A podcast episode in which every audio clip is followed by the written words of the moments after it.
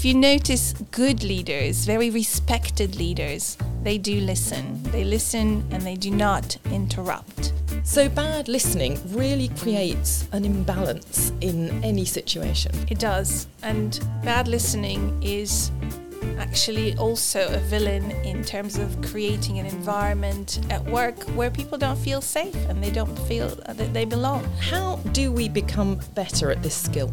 There are two things we can do very easily. The first one is not interrupt. The second thing is to really listen with curiosity and an open mind. Yeah, because you're going to get much better contribution from your employees if they feel that they're in a safe environment and they are going to be listened to. And anytime you read any kind of leadership uh, resources, you'll see that listening is always one of the top skills for leaders. Inclusion Insights, the new podcast from Voice at the Table.